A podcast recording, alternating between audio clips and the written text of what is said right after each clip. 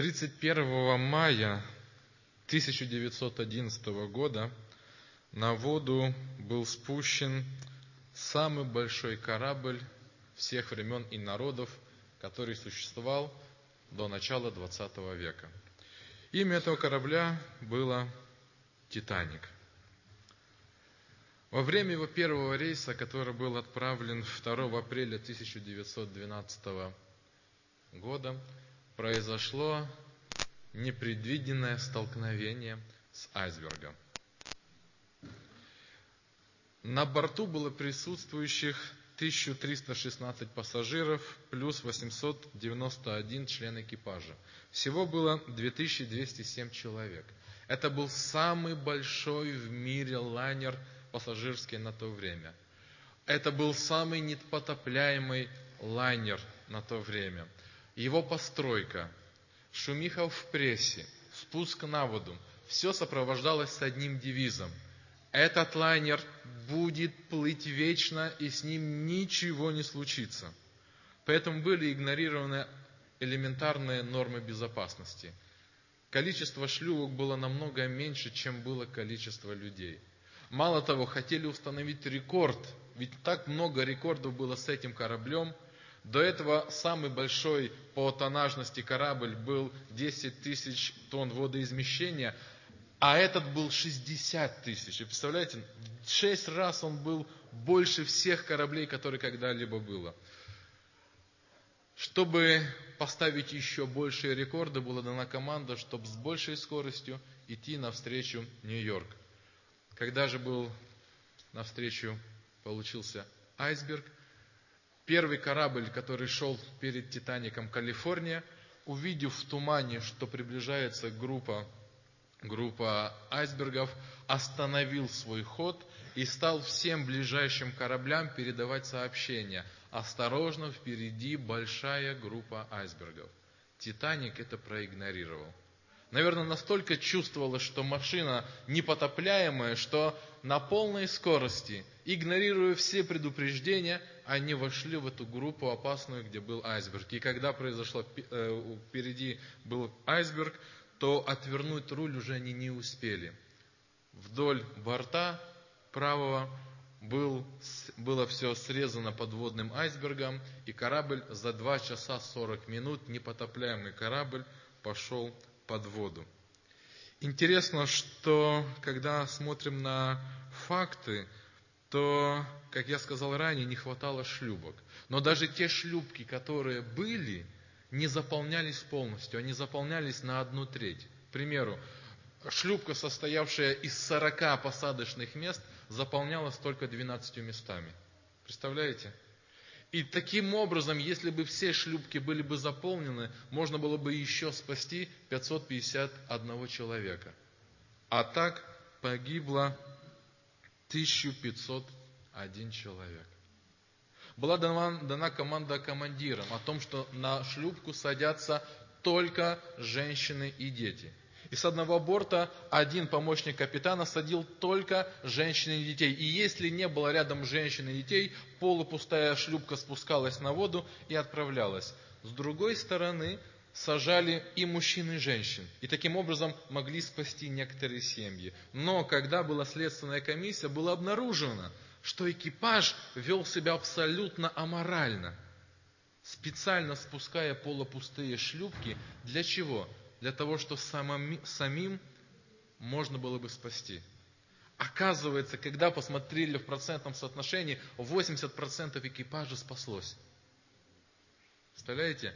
А остальные остались за бортом.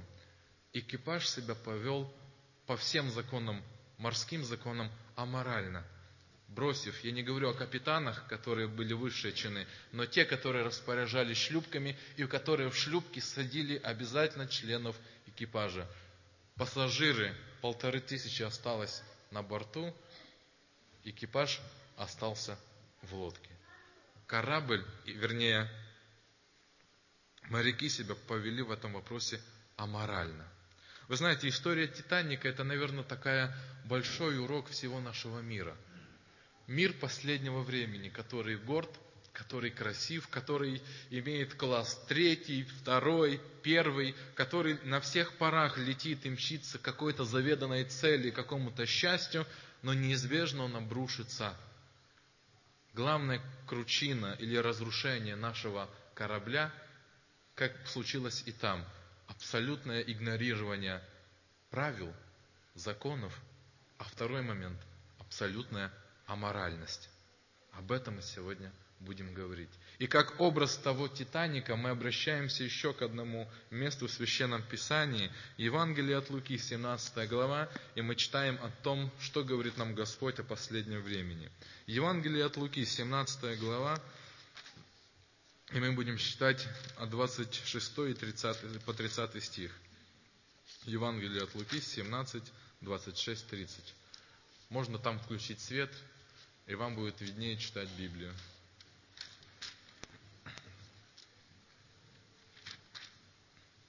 Давайте прочитаем эти два отрывка, э, два места, которые мы здесь находим. Как было в дни Ноя, так будет и в дни Сына Человеческого. Что же будет? Ели, пили, женились, выходили замуж до того дня, как вошел Ной в ковчег, и пришел потоп и погубил всех. Так же было и в дни Лота. Ели, пили, покупали, продавали, садили, строили. Но в день, который Лот вышел из Содома, пролился с неба дождь огненный, серый и истребил всех. Когда мы читаем об этих стихах, какие первые ассоциации возникают? Почему Бог покарал этот мир? Почему? Скажите, пожалуйста. Развращенность. Еще отступничество, безнравственность. А? Смотрите внимательно еще раз на эти отрывки. Если человек впервые читает эти тексты, посмотрите внимательно. Ничего не зная о Ное и том мире, ничего не зная о Лоте и том городе, вот прочитайте этот отрывок. Мы видим, что конечная цель, что Бог карает этот мир. Но вопрос за что? Вы обратили внимание? За что карает? Там есть что-то моральное в тех текстах, которые мы перед этим прочитали. Что морального? Ели, пили, покупали, продавали, женились, замуж выходили, да? В чем суть? Почему Бог карает этот мир? В Евангелии от Матфея евангелист Матфей пишет, и не думали. Первый мы находим важный момент. Читая эту историю, этот евангельский отрывок, я нахожу два момента, почему Бог будет карать этот мир – Второй момент – это аморальность, и мы к нему подойдем чуть позже. А первый момент – это суета.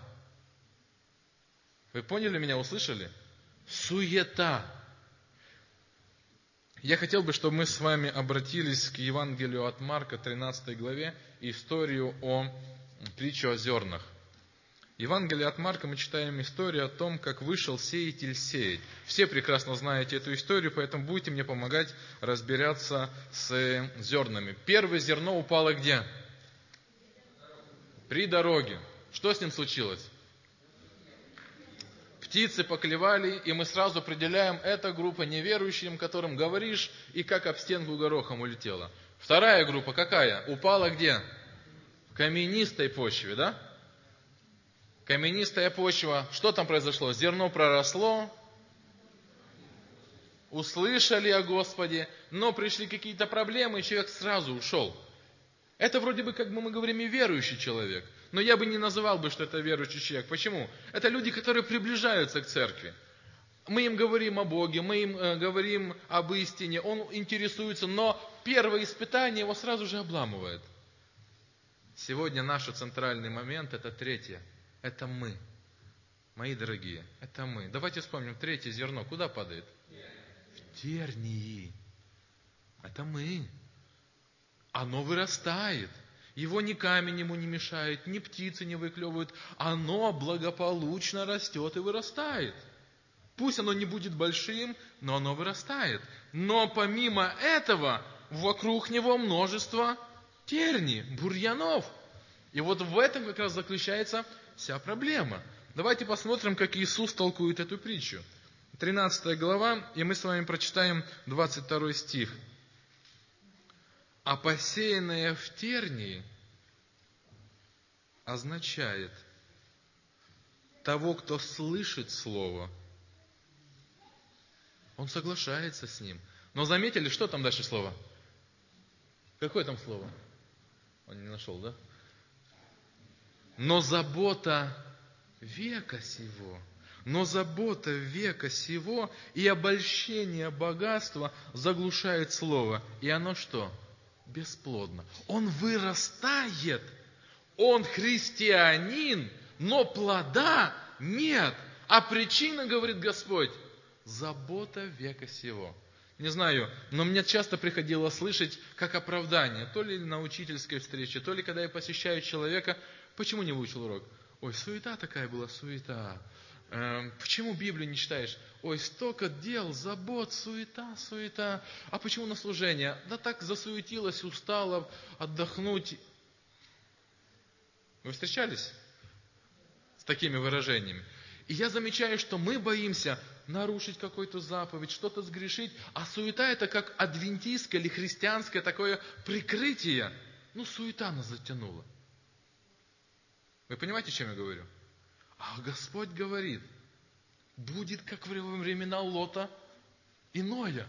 Ели, пили, женились. Говорили, суета, нам некогда, но извини, нужно все успевать делать. Лот, извини, нам нужно все быстренько решать вопросы.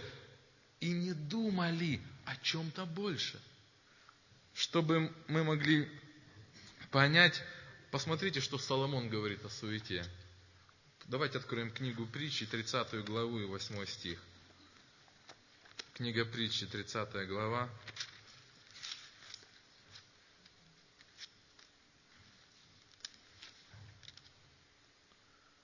суету и ложь. Молитва, посмотрите, Соломона какая? Удали от меня, и нищеты и богатства не дай мне. Не давай мне, питай меня насущным хлебом. О чем он просит, Господи? Удали от меня что? Суетное. Дорогие мои, это не означает, что не нужно работать, жениться, замуж выходить. Но помните приставочка? нужно думать, для чего я живу и чему я посвящаю свою жизнь. Ращу ли эти бурьяны, которые заглушат Слово Божье, или я все контролирую, чтобы все было на своем месте? Суету удали от меня, Господи.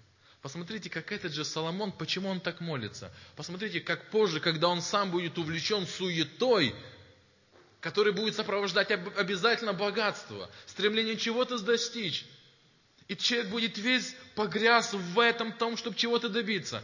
Соломон это заплатил большую цену за это. А помните, он будет потом в Экклезиасе писать. Все пустота, суета, сует и томление духа. В украинской Библии написано «и ловлення витру». Понимаете? Суета, сует, це марнота, марнот. И ловлення витру. Конец жизни пришел, а пустой плод, и ничего нет. Кто-то может считать, что суета, она ну, не настолько опасна, как какие-то другие грехи. Но Бог говорит, будет последнее время так. Божий народ будет, как во времена Нота, Ноя. Он будет весь погружен в делах и заботах и не будет думать. Посмотрите, что говорит Библия об опасности суеты. Откройте книгу пророка Исаию, пожалуйста, пятую главу и 18 стих. Исайя, 5 глава и 18 стих.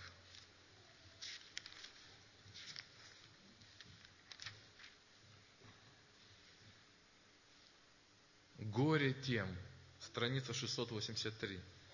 Горе тем, которые влекут на себя беззаконие. В украинской Библии написано «тянут веретами», «тянут веревками». Вот посмотрите, такой момент. «Тянут веревками», влекут на себя беззаконие вервями какими? Суетностями. И грех как бы ремнями колесничными. Здесь суетность и грех идет как синоним. Они веревками тянут суетность и вместе с суетностью тянут и греховной жизни. И, не понимая это, втягиваются в эти ремни, как рабы, и тянут потом за собой все это. Поэтому, если я говорю в своем сердце, нет времени читать Библию, молиться, я должна что-то успевать, делать, по дому заботиться, но помните жену Лотову. Вот в сердце что-то стало пусто. Настолько она занята была другим, что когда Бог дал элементарное повеление, просто прямо иди, и в этом твое спасение. Одна просьба, только не поворачивайся назад. Она настолько не знала Бога, что это испытание не могла выдержать. Посмотрите, в чем опасность суеты. Мы никогда не думаем, что суета приведет к греху. Просто мы все в делах и заботах. Вспомните притчу о виноградарях. Господь садит виноградник и дает работу людям. Люди работают, работают, работают. Он посылает слуг, чтобы те передали, что плод нужно отдать. Люди настолько заработались, вот поймите эту мысль, что забыли, кто хозяин виноградника. И стали говорить, о чем мы должны тебе что-то отдавать. Мы же работаем, это же наш труд, мы вложили туда всю душу. Посылают другого слугу. Его камнями побили. Сына посылают. И суетные люди поднимают камни и говорят, да убьем этого сына. Это наш виноградник. Вы понимаете? Суета, она приведет к пустоте. А пустота к ловлению ветру. А тогда это конец. И когда мы смотрим на этот отрывок, я вижу, когда Господь говорит о том времени Ноя и времени, времени Лота, где Господь говорит о том, что будет как в последнее время. Мы живем в этом времени. Мы живем в сумасшедшем времени, когда жена, женщина должна встать в 6 утра, чтобы накормить, одеть, э, убежать на работу, вернуться, еще что-то постирать. Муж тоже на заработках куда-то ездит. Но в этой всей суете – вот в чем, что делает дьявол? Нет, нет даже мгновения остановиться и побыть с Богом. Вы понимаете? И если я с этим соглашаюсь, если я не желаю где-то в чем-то навести порядок в своей жизни, суета Яктиварета затащит меня.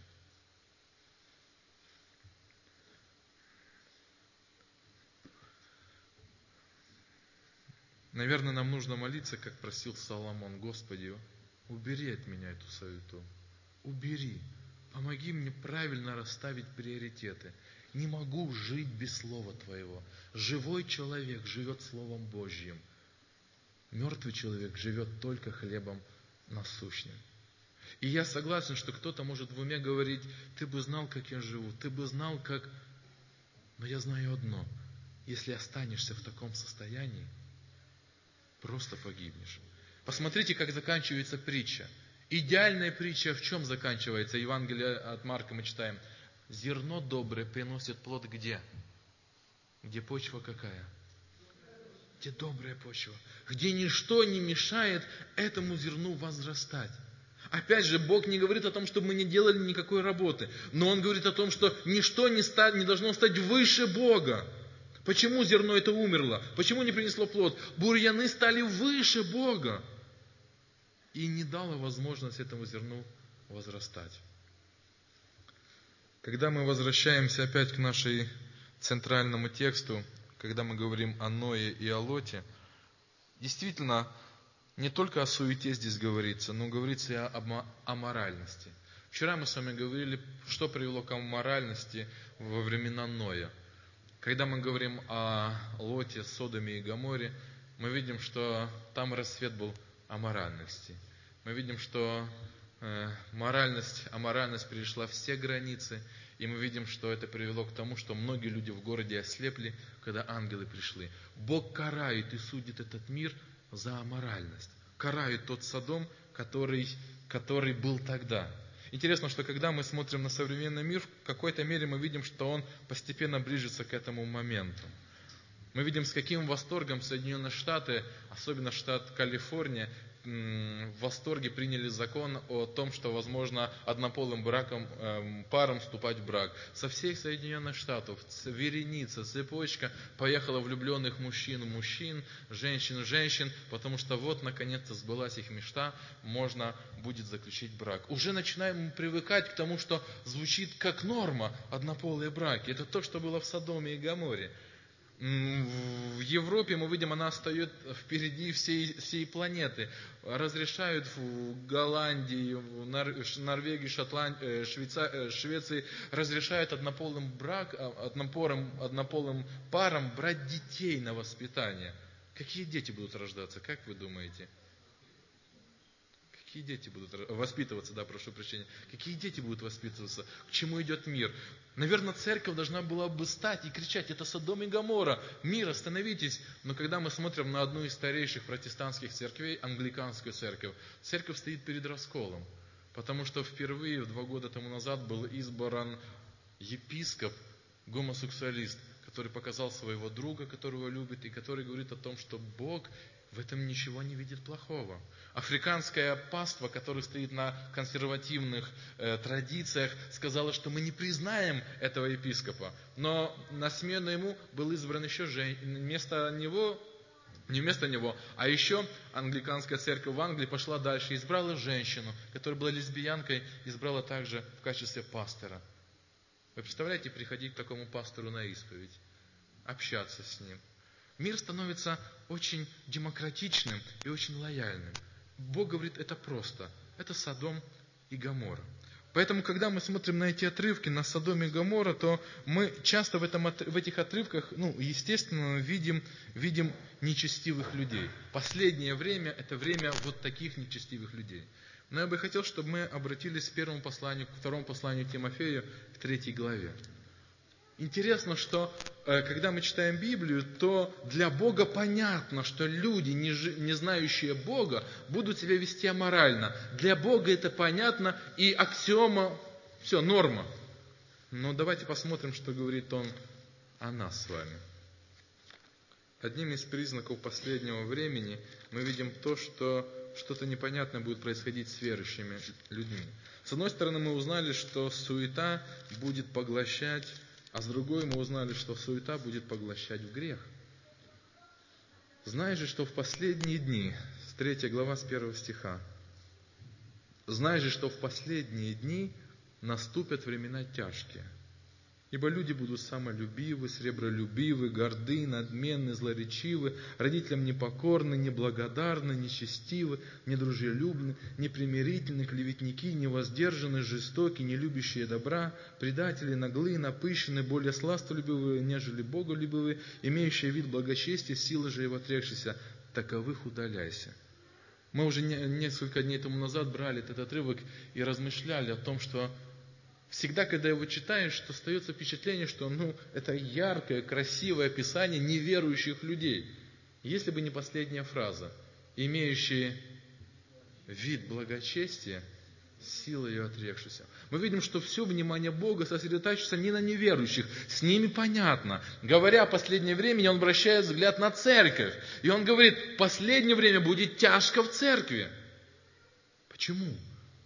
Потому что вот такие люди – вы знаете, наша традиция адвентистская в том, что мы всегда привыкли обращать внимание на большие грехи. Согласитесь, у нас есть табу. Суббота, десятина, пища. Это то табу, которое мы не можем переступить, потому что мы адвентисты седьмого дня. Но ведь вы согласны, что грех не кроется только в трех этих моментах. Он намного шире. Интересно, что нам свойственно забывать нечто мелкое, главное ценить нечто большее. В этом вопросе, когда мы будем размышлять над этой темой, я хотел бы, чтобы мы обратились к молитве Дани, Давида.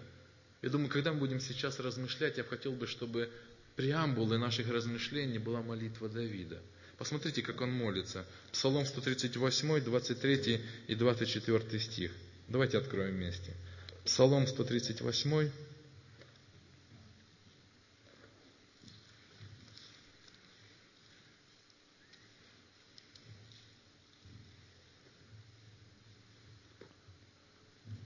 Испытай меня, Боже. Испытай меня, Боже. Как там фраза звучит дальше? И узри, что? Сердце мое. Испытай и узнай помышления мои. Посмотрите, вот эти три адвентистских аспекта, они больше всего касаются внешнего проявления. А что у тебя в сердце? О чем ты думаешь? О чем ты помышляешь? Вот именно об этом, не о внешнем, а о внутреннем содержании Давид и начинает обращаться к Господу. Господь, моя молитва об этом. Проверь меня, испытай меня, Господи. С Давидом, наверное, не было проблем с десятиной, с субботой и с пищей. Но Давид на этом не, установ... не останавливался. Он говорит, Господи, я чувствую, что что-то не хватает. Испытай и проверь меня. Узнай мои помышления. Узри, не на опасном ли я пути, и направь меня на путь вечный. Смотрите, как красиво. Посмотри, вдруг я сбился. И если я сбился и этого не заметил, что сделай? Направь меня туда, куда я должен пойти. Давайте мы вернемся к посланию Тимофея. Давайте мы будем читать послание Тимофея именно с этой молитвой. Господи, узри меня. Посмотри на меня, Господи. Не на опасном ли я пути? Проверь помышления мои. Когда мы смотрим на Тимофея, мы видим, что Бог говорит, в церкви в последнее время люди будут самолюбивы. Давайте себе зададим вопрос, Господи, узри меня, не на опасном ли я пути? Самолюбие, посмотрите, я буду возвращаться к этому – это все то, что будет, все предыдущее будет все покрываться видом благочестия. Все, что мы сейчас говорим, это то, что внутри, но все покрыто видом благочестия, но только без силы благочестия. Самолюбие – это противоположность кротости. Самолюбие – это отсутствие духовной бескорыстности. Помните в послании э, к Коринфянам 13 главе, где говорится о любви, в 13 главе, в 5 стихе Господь говорит, не ищет своего, то вот самолюбие это что? Обратно, не ищет своего. Ищет только своего. Ищет только выгоды. Он ходит в церковь, потому что ждет выгоды здесь получить. Может, не моральной, а может, что-то и материальное. Вдруг Бог благословит. Пусть дети ходят в церковь.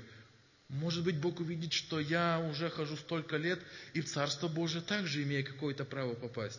Понимаете, это не видно, а где-то может и видно, но внутренность. Тимофей, Павел поднимает вопрос внутренности. Человек самолюбие, человек, который не кроткий, а наоборот, который стремится взять свое.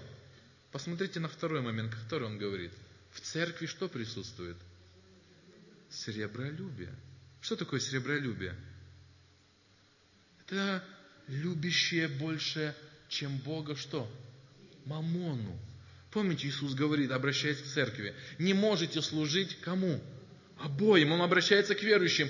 Богу ли мамоне? Мамон – это те же бурьяны и та же суета, которая поднимется. Если ты служишь им, плода никогда не будет. Если деньги важнее всего – вы знаете, я, мне приходилось встречаться с нашими братьями. Я практически, может быть, здесь такого нет. Но в других районах, где я общался, везде я слышал одно. Буду работать с кем угодно. Вплоть не с чертом даже. Только не с адвентистами. Понимаете? С кем угодно, но только не с адвентистами. На моих глазах я видел, как братья рушились фирмы, распадались определенные союзы. Почему? Сребролюбие. Самолюбие. И ты смотришь, верующие люди, они ведь должны как-то мириться, прощать, но деньги загребают все. И уже вопрос не стоит о Боге. Церковь это в субботу, это святыня. Но здесь то внутреннее, как будто Бог этого не видит. Помните Валаака, верующий пророк? Помните Валаака, верующий пророк? Вроде бы все было хорошо. До какого момента? Пока Валаам не принес что? Мешок с деньгами.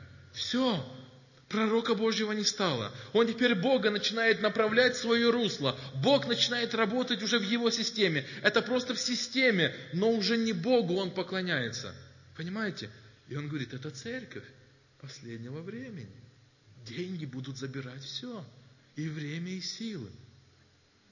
Посмотрите на следующий момент. О чем говорит Тимофей? Что еще, какая угроза грозит церкви последнего времени? Гордость. Горды. Интересно, что если смотреть на буквальные переводы, то это означает хвостуны, самохвалы. Люди, которые превозносят не Бога. Помните, в Библии множество мест написано, хвалите Бога, возносите Ему славу. Все, что ты имеешь, если ты верующий человек, ты всегда будешь говорить, это кто? Гордый человек, вот понимание здесь, что пишет Павел, это человек, который не отдает славу Богу. Это человек, который, он пустой притворщик. Он говорит, что он вроде бы Богу все дает, но на самом деле все только я. Это я. И если бы не я, ничего бы у тебя не было, моя дорогая жена. Следующий, какой момент мы находим? Надменные. Опять мы говорим о верующих людях. Надменный, высокомерный, заносчивый, презрительный. Это тот человек, который с высоты и презрения смотрит на других людей. По-украински написано в Библии «заразумили». Это, наверное, не про нас. Мы никогда ни на кого не смотрим с высоты. У нас нет проблемы старых верующих и молодых язычников, да, которые пришли в церковь. У нас никто никогда ни на кого не смотрит с высоты. Мы никогда не смотрим с высоты на других, которые непонятно как спасутся, харизматов, баптистов или еще каких-то католиков, православных. Мы никогда не превозносимся, потому что мы кроткие и смиренны. Но Бог говорит, надменность это также то, что не является внешне, но видно там, в середине у Господа. Следующий момент, какой мы находим? Уже украинские тексты стали даваться, да? Злоречивы. Злоречивы. Верующие люди. Я еще раз хочу повторить. Три канона адвентизма здесь прошло у нас – но говорим о чем? О злоречии, о наших устах. Из одного источника, понимаете, что у нас происходит? Из одного источника в субботу звучит молитва и хвала Богу, а в воскресенье может звучать на жену, на детей или на компаньона, все что угодно. И вопрос, а кто тут верующий? Бог говорит, последнее время будет тяжко. Вот такие будут христиане. Злоречивый – это хулитель, это клеветник и оскорбитель который говорит гнусные слова, который не контролирует свой язык. Интересно, что в украинском Библии здесь еще названо богозневажники, богохульники. То есть вот в этом одном контексте, когда человек вот так говорит, он изневажает Бога, он не боится Бога. Священное Писание нам говорит о следующем моменте. Родителям непокорные. Помните пятая заповедь, почитай отца и мать христиане переступят эту заповедь. Здесь момент говорит о том, что не будут уважать родителей, относиться к ним почтением. Да, они имеют свои старческие какие-то недостатки, какие-то свои проблемы, но вопрос просто в почтении. Откуда она кроется? А кроется изначально от почтения к Богу. Если я почитаю вот Бога, то я почитаю родителей с их немощами. Но этого нет. Если нет почтения Бога, то и нет почтения к родителям. Какой там следующий стоит Грех, о котором говорит Господь Церкви в последнее время. Неблагодарные, не воздающие хвалы и не благодарящие. Как будто норма, что все должно что-то происходить. Когда я говорю благодарность, я оцениваю труд того или другого человека. Когда человек неблагодарный, вот здесь то происходит. Посмотрите, следующий момент мы с вами видим. Нечестивый. Мы видим о том, что э, буквально перевод говорит беззаконный, развратный. Здесь говорится о мыслях. Он сохраняет вид благочестия. Но вечером он садится за компьютер и погружается в интернет. Он никого не изменяет, он никому не делает ничего греховного, но нечестивый. О чем он мыслит? О чем помышляет? Какие развратные его мысли? Посмотрите дальше. Недружелюбный. Как это похоже на современное христианство? Мы имена не знаем всех друг другу. Нас не особо волнуют, может быть, какие-то переживания. Нам иногда страшно обнять кого-то по-христиански, потому что мы боимся, что, что будет что-то не так. Мы иногда приходим в церковь и чувствуем, что здесь собрание партработников. Вот собрались, посидели, послушали доклад и ушли. Иногда вопрос, а это церковь, где люди любят, проявляют какое-то внимание. Ничего, что так рассказываю? Посмотрите следующий момент, который говорит. Непримирительные. Те, которые не желают мириться. Те, которые вступают в противоречие. Это он говорит о христианах которые могут не общаться, не дружить, которые могут не протягивать руку, непримирительно. Это может быть нормой, и на это не обращается внимания, и на это не вызывает на совет. Скажите, за что она вызывает на совет? А, еще четвертое добавилось, да. Суббота, прелюбодеяние заменяет десятину, да? Вы понимаете? А все то, что мы перечисляем, оно не вызывается на совет. И поэтому церковь думает, что это нормально. Но Бог говорит-то по-другому. Посмотрите дальше. Клеветники. Интересно, что в греческом слове здесь стоит дьяволос. Клеветники. Дьявол, помните? Клеветники, противник. Клеветники – те, кто говорят неправду. Клеветники – те, кто сплетни переносят, неправильные сплетни, неправильные слухи. И здесь он говорит, это дьяволос. Вы понимаете? И он говорит, это церковь последнего времени. Невоздержаны, без самообладания, неумеренный, не может контролировать свои желания и чувства. Посмотрите здесь, что самое страшное идет дальше. Жестокий. Буквально переводится не имеющее смирения. А если дальше смотреть в расширенном переводе, то это те, которые грубые, жестокие, дикие, бесчеловечные, которые проявляют агрессию, насилие и ходят в церковь. Как-то я читал э, историю об одном диаконе. Был очень порядочный диакон. Он приходил в церковь, говорил проповедь, вся семья у него сидела на первых рядах, и все было очень хорошо. Все очень было хорошо. Там было пятеро что-то детей. Но однажды жена открылась пастору. И когда пастор услышал то, что диакон делает дома, у него волосы стали дыбом, а он жестоко всех избивает. Молитву он всех бьет, чтобы на молитву становились читать Слово Божье. Он всех бьет, чтобы читали Слово Божье. Попробуйте в церковь кто-то пискнуть. Попробуйте кто-то где-то бегать так. Его дети сидят очень чинно и очень положено, и все завистью на них смотрят. Но дома, Библия говорит, последнее время настанут времена тяжкие. Люди будут не чувствовать разницы между Божьим и дьявольским. Посмотрите, следующий говорит, не любящие добра. Буквально означает тех, кто не любят добрых людей. Поймите, это может быть и в церкви. Когда появляется какая-то зависть к доброму человеку, на которого обращают внимание, обязательно подойдет какой-то человек и скажет какое-то гадкое слово. Обидеть его, что ты праведная такая, или добрая, или тебе больше всех надо. Человек искренне желает служить людям, но найдется какой-то антихрист. Это кто был вчера, он понимает, о чем я говорю. Найдется какой-то антихрист, который обязательно посадит его на место за доброту. Библия говорит, не любящее добро. Предатели. Библия говорит, это изменники, буквальное слово которые не могут держать свое слово. Наглы – это опрометчивые, необдуманные, неосмотрительные люди, которые совершают неопрометчивые, необдуманные поступки. Напыщенные. Буквальный перевод – переполненные гордостью или ослепленные гордостью. И сластолюбивы, стремящие к удовольствиям, Посмотрите, они сластолюбивы более, нежели боголюбивы. И здесь очень важный интересный момент. Они любят удовольствие более, вот как наркотик, более, чем Бога. Удовольствие – это Бог. Он побыл в субботу быстренько. Его мама привела, он посидел, а потом он быстро сел за компьютер, или включил себе что-то, или куда-то побежал, что-то сделал себе. Он отбыл свое вид благочестия, а Бог теперь вот он настоящий, которому будет шесть дней поклоняться. Вы обратили внимание, что когда апостол Павел поднял все эти вопросы, он ни разу не поднял вопрос субботы, десятины, Вы заметили этот вопрос? Он убрал вопрос доктрин, потому что он понимал, что в последнее время с доктринами будет все нормально. Он поднял вопрос какой? Нравственности.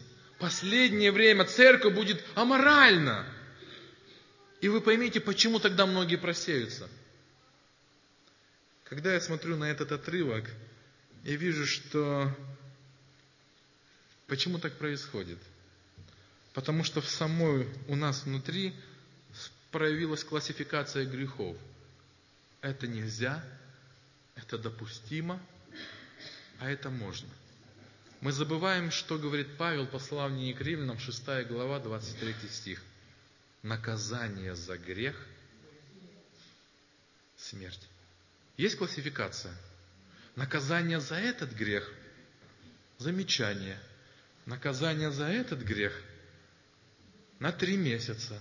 А на этот грех – на полгода. А за этот грех – на год. У Бога нет вот этого момента.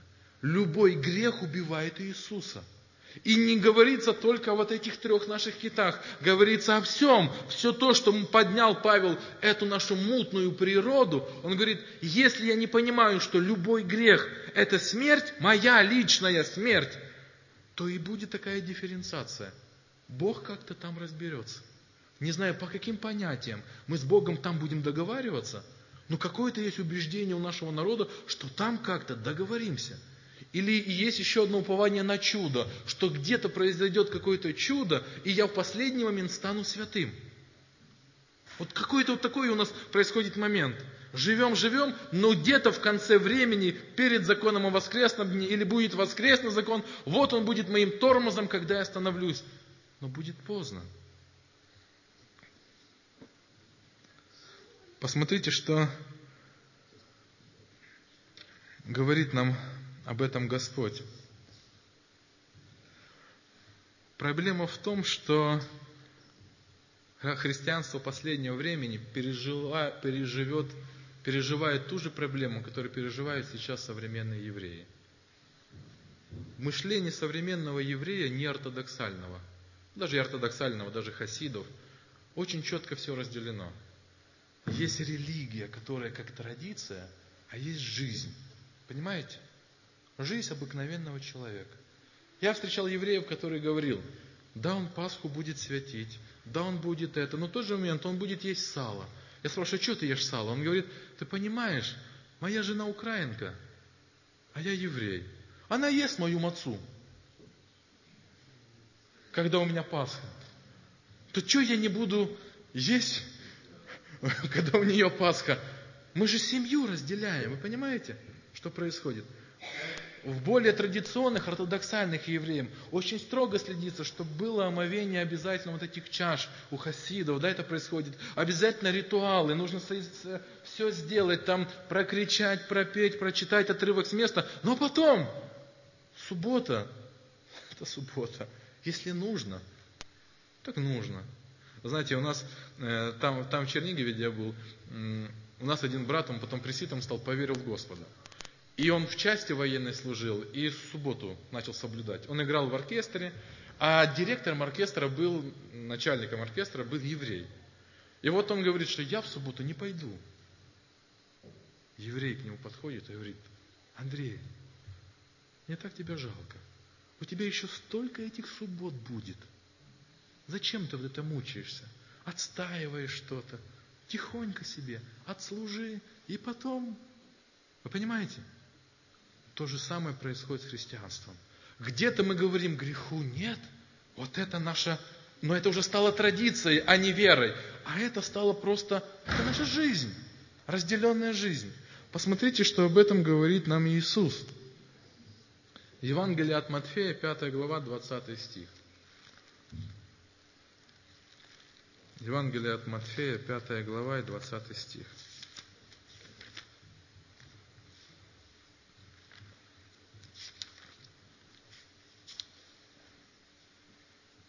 четвертая страница. Ибо говорю вам, ибо говорю вам, если праведность ваша не превзойдет праведности набожных, до фанатизма набожных. Кого? Книжников и фарисеев. Последнюю фразу прочитайте, пожалуйста. И для себя прочитайте, что говорит Господь. Если наша праведность не будет отличаться никоим мере от праведности книжников и фарисеев, то есть этих евреев, то что говорит Господь? Если мы подобны им, где расставляем определенные границы для Бога и говорим, что можно нам, что нет, Он говорит, а чем вы лучше? Понимаете вот важный момент? Если наша праведность не будет другой. Интересно, что если мы смотрим на контекст о том, что далее будет говорить Иисус, Он будет говорить, у евреев сказано, не убей. А я хочу, чтобы ваша праведность стала больше. Какая? Не скажи плохого слова, не оскорби, не осуди. Вы понимаете, как он поднимает? У них есть четкая буква, а он говорит, а я вот в чем должна праведность. У них есть не прелюбодейство, не прикоснись к женщине. А я говорю, вам праведность должна быть больше. Какая? Внутреннее, вы понимаете, что происходит? Внутреннее здесь, в середине. И если вот этого внутреннего нет, а есть просто внешний вид, то что он говорит? Не войдете. Мы должны это осознать. Мы должны это понять. Не войдете в Царствие Божие. Интересно, я не хочу, чтобы когда-то обо мне сказал Иисус то, что сказал Иоанн Креститель о этих праведниках. Порождение ехидны. Представляете, это верующие люди. У них и в голове даже не было, что когда-нибудь Бог их назовет гаденышами. Что такое ехидна? Это, это, это змея, гадюка. Порождение ехидна, гаденыши. Вот что Бог сказал вам, гаденыши вы. Почему гаденыши? Что гадкие. А посмотрите, почему об этом говорил э, Иоанн Креститель. Смотрите, Матфея 3 глава 7 стих. Матфея 3 глава 7 стих. Иоанн же, увидев фарисеев и садукеев, идущих к нему креститься, ритуал, опять, и сказал им, порождение Ехидина, кто внушил вам бежать от будущего гнева? Мотивация не та. Не на всякий случай, Вдруг зачтется, а вдруг как-то там Бог разберется. Сотворите, какой там стих, восьмой стих? Достойный плод чего? Вот он что ждет.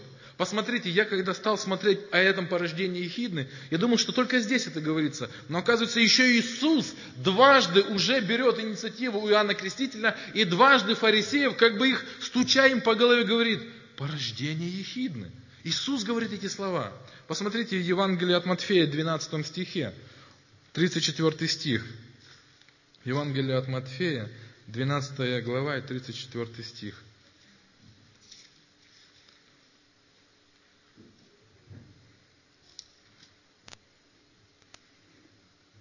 Порождение Ехиднины. Это говорит уже Иисус, а не Иоанн Креститель. Как вы можете говорить доброе, будучи какими? злыми. Христос говорит о сердце. От избытка сердца. Что? Говорят уста. Христос в этом контексте говорит этим людям. Как вы можете быть, давать что-то доброе, если внутри гниль? Еще один момент, где Иисус говорит о ехиднине или гаденышах, это знаменитая 23 глава, глава обличения. Я бы назвал бы так, это обличение всего вида благочестия. Вид благочестия буквально там означает образ создать, образ, видимость. То есть, когда Христос говорил, когда Павел говорит о том, создавший вид благочестия, это люди, которые создали вид христианства, создали определенную систему поведения, образ его, но внутри совершенно другие. Смотрите, Христос как относится к ним и говорит, 23 глава, 33 стих – змеи, порождение ехиднины. Как убежите вы от осуждения в гиену? И дальше он начинает перечислять. Посмотрите, как он о них говорит. Говорит о тех, которые вот, имеющие вид благочестия. Говорит о верующих. Лицемеры. Это все гаденыши. Порождение ехидны. Лицемеры. Гробы. Знаете, да? Какие? окрашенная, а внутри кости. Вожди слепые, Он так их называет. Вот эти, которые ходят с видом благочестия, безумные. Это все в 23 главе обращение Иисуса к этим людям. Он говорит, безумные. Как вы думаете, почему он называет их безумными? Помните выражение, когда Иисус использует слово «безумный»? Притча, когда богатый разбогател, построил себе э, там житницу и сказал, мне нет больше ни для чего дела. Помнишь, безумный. Всю ночь придет Господь и заберет душу твою. Безумный – это человек, который полагается на себя. Уверен, что у него все будет хорошо. Что он сын Авраама, что он адвентист седьмого дня, что он в истинной церкви, что он ходит каждую субботу на служение. И за это Бог обязан его взять. Безумный, говорит Иисус. Помните, он говорит, призыв, просмотрите внимательно призыв, обращенный к имеющему вид благочестия. 23 глава и 26 стих. Фарисей слепой, очисти прежде внутренность чаши и блюда, чтобы чиста была и что? Вы обратили внимание, что делает дьявол? Дьявол сосредотачивает внимание религиозных людей на внешних проявлениях. Я иногда поражаюсь. Вот честное слово, я поражаюсь. Я не особый привет, э, с приветствием отношусь, что сестры выходят в брюки, в брюках в церковь. Но я никого не убиваю за это. Но иногда я поражаюсь о том, как святые, в кавычках, с какой любовью, с какой лаской – кавычках, как приложатся, да как приложатся. Да я думаю, лучше бы она в брюках пришла и была на служении, чем вот так с любовью ее встречают. Понимаете? Сатана делает все возможное, чтобы мы смотрели на внешнее проявление, кто как пришел, какая длина, как выглядит, что, но не замечаем, с каким духом мы об этом говорим. Если мы даже не бьем ее, не говорим злых слов, что мы говорим соседу о ней – о, пришла, да? Вырядил. Как я говорю? Вы понимаете, вот это ж все он и открывает вид благочестия. Если ты переживаешь о ней с любовью, с кротостью, с добротой, подойди поговори. Может, у нее юбки нет. К примеру. Может, нет юбки у человека.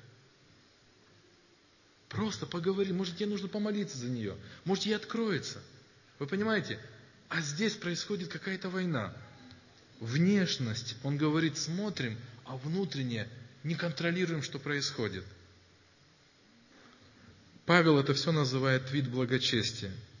Интересно, что если мы уже это перебрасываем от Евангелия от фарисеев, то посмотрите, как об этом говорит апостол Иоанн. В первом своем послании. Посмотрите, интересно. Первое послание Иоанна, первая глава, пятый и шестой стих. А вот благовестие, он говорит с радостью, а вот благовестие, которое мы слышали от Него. В чем же суть этого благовестия? Возвещаем вам, Бог есть свет, и в нем нет никакой тьмы. А теперь смотрите, шестой стих очень важен. Но если мы говорим, что мы имеем общение с Ним, то есть я верующий человек, если мы говорим, что я верующий человек, а ходим во тьме, то мы дьявольские. Сатана, он отец лжи и всякой неправды. И он говорит, тогда мы лжем и поступаем, не поступаем поистине. Если я говорю, что имею общение с Ним, то во второй главе мы с вами читаем шестой стих. Кто говорит, вторая глава шестой стих, кто говорит, что пребывает в Нем, тот поступать должен как? Вы понимаете? Это не просто слова. Это утверждение, это закон, это основа жизни христианина. Как узнать, что он христианин? Да не потому, как он только внешне выглядит. Это неотъемлемая часть того, что внутри происходит. Но, но еще может быть ширмой, где я прячу свою гниль. Посмотрите на вторую главу, пожалуйста. 8 по 11 стих. И, но при том и новую заповедь пишу вам, что есть истина – и в нем, и в вас. Потому что тьма проходит, и истинный свет уже светит. Кто же говорит, что он во свете? Посмотрите внимательно. А ненавидит брата своего. Прочитайте, что сказано. тот еще во тьме. Кто любит брата своего, тот пребывает во свете, и в нем нет соблазна. Кто же ненавидит брата своего, тот находится во тьме, и во тьме ходит, и не знает, куда идет, он слепой, потому что тьма ослепила глаза.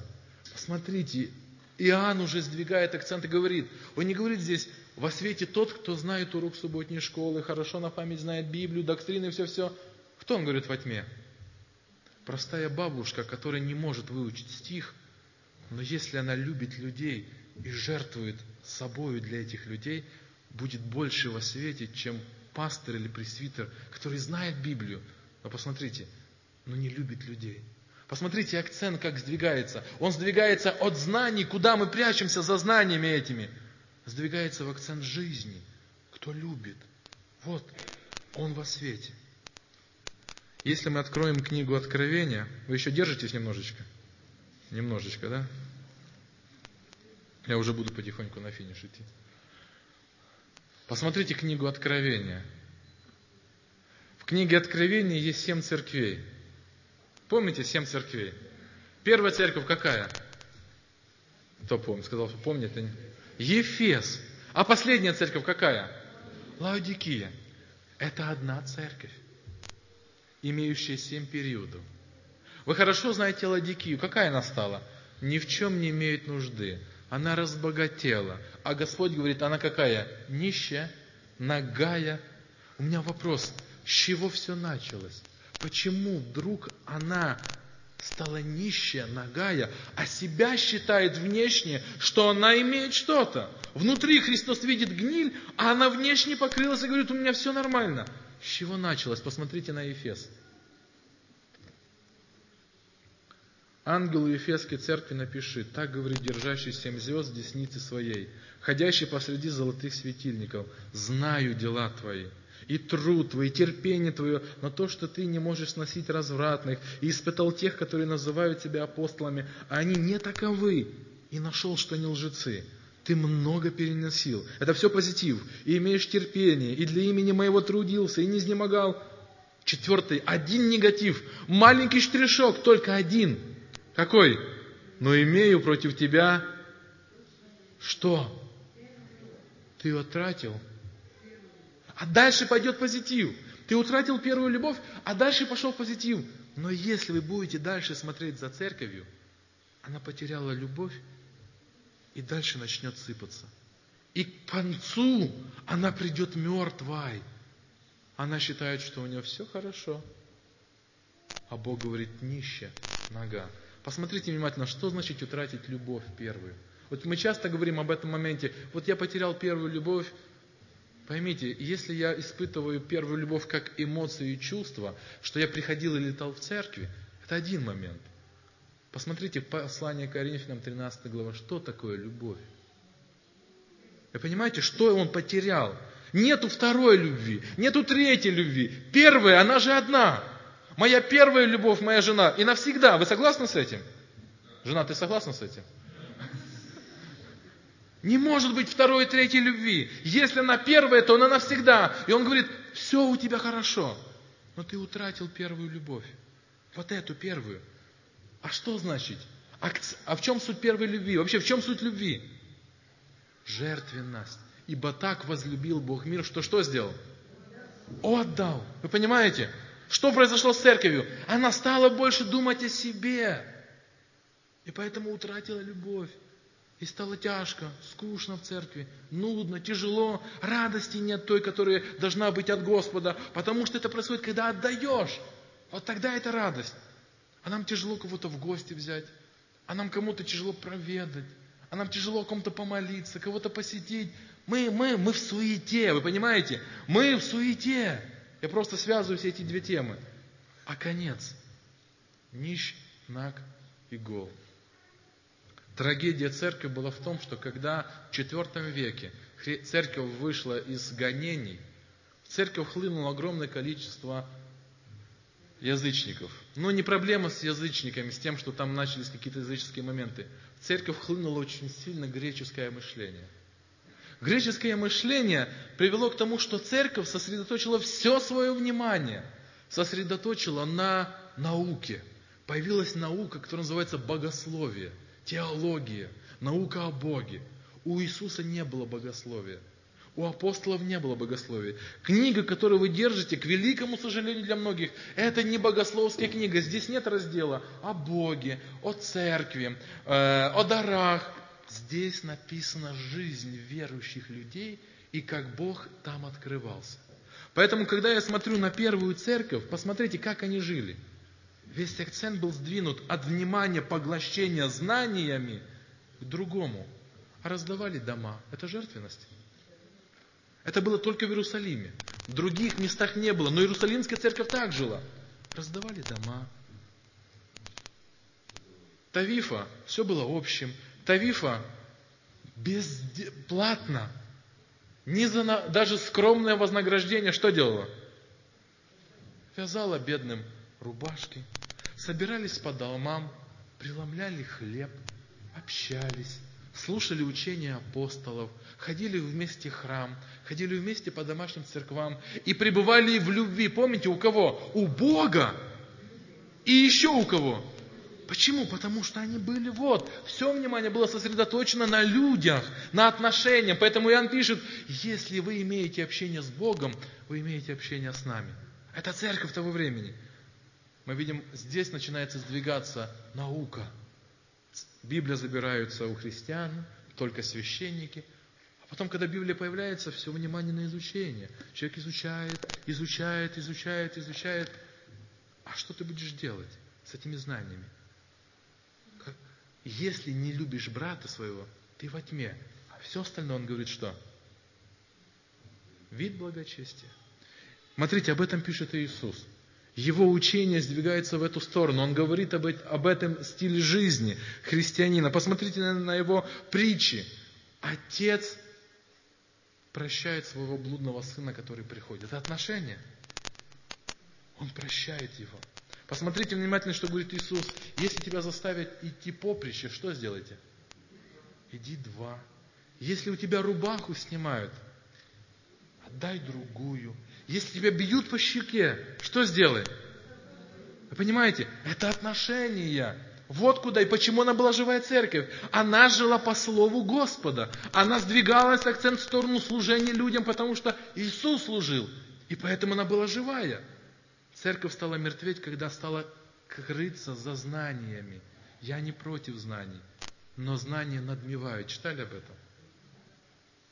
А знание гордость приходит, надменность, пассивность. А смотришь некоторые люди, которые ничего не знают, простые какие-то, а он живет по-божьему, потому что Господь его ведет. Такой вот знаток пришел к Иисусу ночью. Он был знаток, он был учитель. А Иисус говорит, а разве ты, учитель Израиль, не знаешь самого важного? Что важное? Рождение свыше. Как-то Алеша рассказал на учительском интересную нам историю, притчу. У Байона было написано. Вся наша проблема внешнего благочестия в том, что мы по сущности, будучи волки, пытаемся быть, угадайте кем?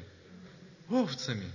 Мы одеваем шкуру овечки – и ходим в церковь вот такие волки с овечками. Но нам же есть-то хочется мяса, да? Нам же крови подавай. Поэтому, когда кто-то наступит на наш мозоль, мы снимаем нашу шкуру на пять минут, да? На пять минут я забыл, что я верующий. Сказал все, что нужно, одел шкуру и пошел дальше. Понимаете? И вот в этом виде благочестия мы пребываем, а внутри остаемся волками. Понимаете, в чем сущность? Да не в лучших шкурах. А что нужно сделать? Пристрелить волка нужно. Нужно стать ягненком. И об этом говорит Иисус. Рождение свыше.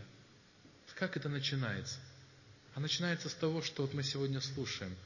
Господи, исправь меня, посмотри, на каких я путях, что у меня волчьего, с чем я соглашаюсь, на какую луну я вою, если исповедуем грехи наши, то Он, будучи верен и праведен, простит. И что еще сделает? Изменит, очистит от всякой неправды. Это обетование Бога. Если я желаю изменить свою волчью натуру, книге Иезекииля есть удивительная глава. Я уже по времени не буду вам читать. Мертвые кости. Помните? Мертвые кости. Они ни на что не годны. Это кости, разбросанные по земле, это проклятие. Бог говорит пророку, прореки слово. И Божье Слово начинает эти кости собирать. И когда кости были собраны, вошел в них дух, и ожили кости, стали живыми. Это про нас с вами. Это все может быть. Это все возможно, если я прислушаюсь к Слову Божьему, покаюсь, оставлю грех, и Бог даст Духа Святого. Вторая глава Деяния апостолов, 36 стих. Ожившие кости оживут только от Бога. Мы на своих костылях никогда не войдем в Царствие Божье. В завершение я хотел бы, чтобы мы последний посмотрели отрывок из Библии. Был такой, в принципе, неплохой царь, Ирод Агриппа. Ну, такой неплохой царь, как государь вроде неплохой, вот, правил вроде нормально, с римской властью не конфликтовал. Но была у него одна проблема.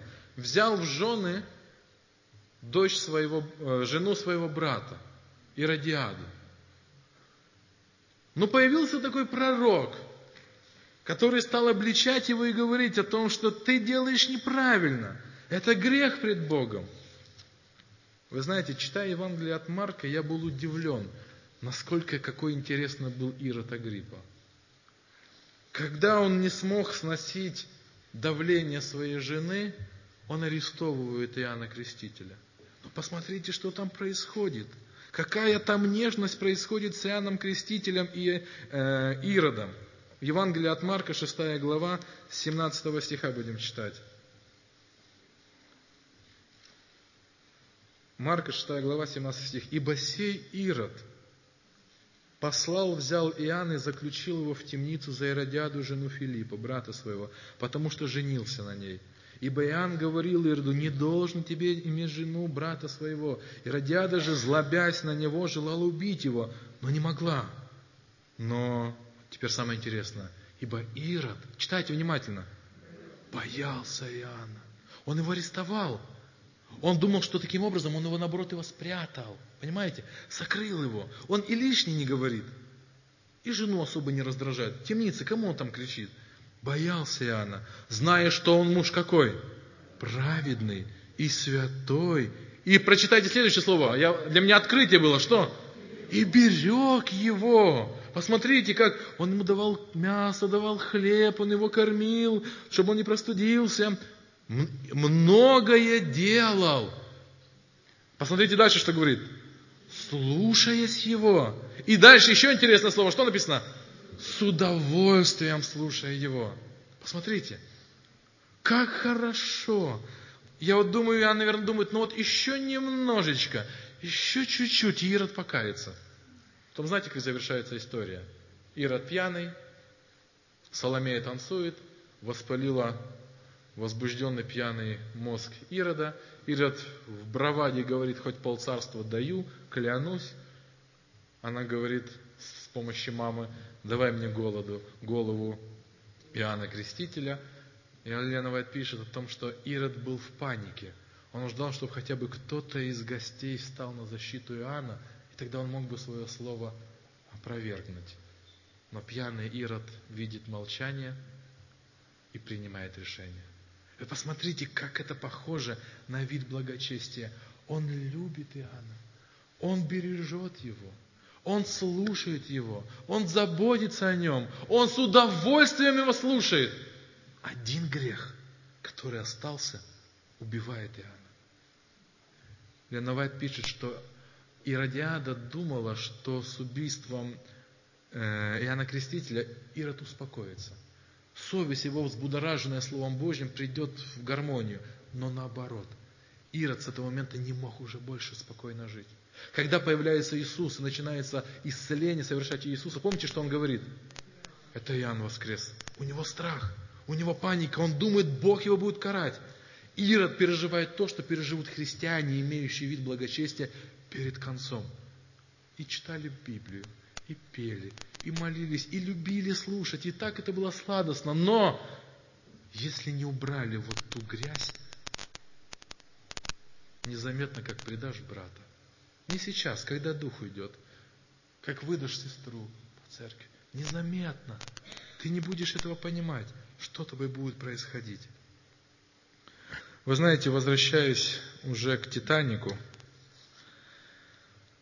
когда была дана команда этого гибнущего корабля о том, чтобы все садились на шлюпки, то поначалу, почему были первые шлюпки вообще полупустые, одну треть заполненные?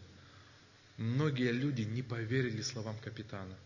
Они смотрели на корабль, внешне никаких повреждений не было. Корабль стоял ровно. Айсберг, он по нижней части под водой прошелся и распорол его брюшину, всю. Но внешне этого не было видно. Поэтому, когда была дана команда капитанам, все в шлюпке, садимся, люди просто игнорировали. Это исторический факт. Люди просто игнорировали и не верили, что такой непотопляемый корабль потонет. Когда же увидели, что корабль стал действительно крениться, и все кинулись к шлюпкам, угадайте, а уже было поздно. Понимаете, наш капитан говорит нам, как во времена Ноя, как во времена Лота. Мы думаем, что корабль не кренится, еще успеем. Бог говорит, бодрствуйте и молитесь, чтобы не впасть в искушение. Нужно исследовать сердце, изменить свою жизнь. Но мы еще можем себя успокаивать. Нету еще наклона. Еще не покатилось. Еще нет этого злополучного воскресного закона. А корабль-то уже заполняется водой. И где гарантия, что ты успеешь? Сегодня Господь призывает нас прислушаться к словам капитана. Мир обречен. Он вернется в славе и в силе Отца. Он явится Мир будет вот такой. Вавилон будет вокруг. Вы останетесь чистыми с Господом. Испытай меня, Господи. Проверь мое сердце, не на опасном ли я пути. Сейчас это время молитвы именно об этом. Мы подняли, возможно, много сложных моментов. Что Дух Святой вас, вам говорил? Где Он вас облегчал? Где увидели себя, свое сердце, свой порог, свой грех – не будьте иродами, не лелейте иродиаду эту, выбросьте ее вон, выбросьте этот грех, оставьте его для Господа. Пусть Господь не скажет о нас гаденыши, но скажет, дети мои, мои дети.